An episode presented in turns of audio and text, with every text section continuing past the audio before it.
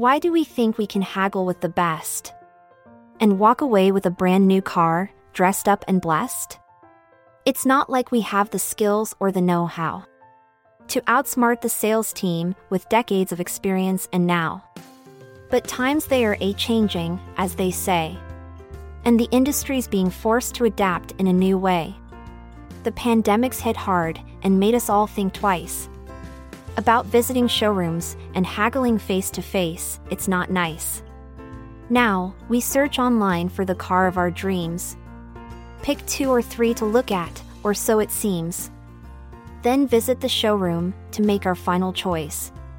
And maybe, just maybe, get a small discount on the price that's advertised noise. But still, one must keep in mind that they're the experts in their field. With tricks and techniques that they've learned and honed, that'll make you yield.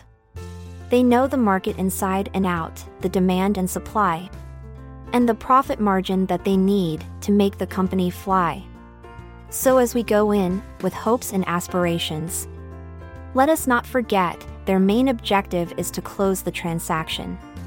But still, it doesn't mean we can't try to negotiate the best deal and not just sigh. Do your research and be well informed.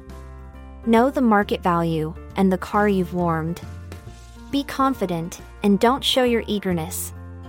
And who knows, you might just get that extra bit of fairness. The car buying process has changed and will continue to do so. But that doesn't mean we can't give it a go. So as we step onto the forecourt, let us not fear. For with knowledge and confidence, the deal may just be near.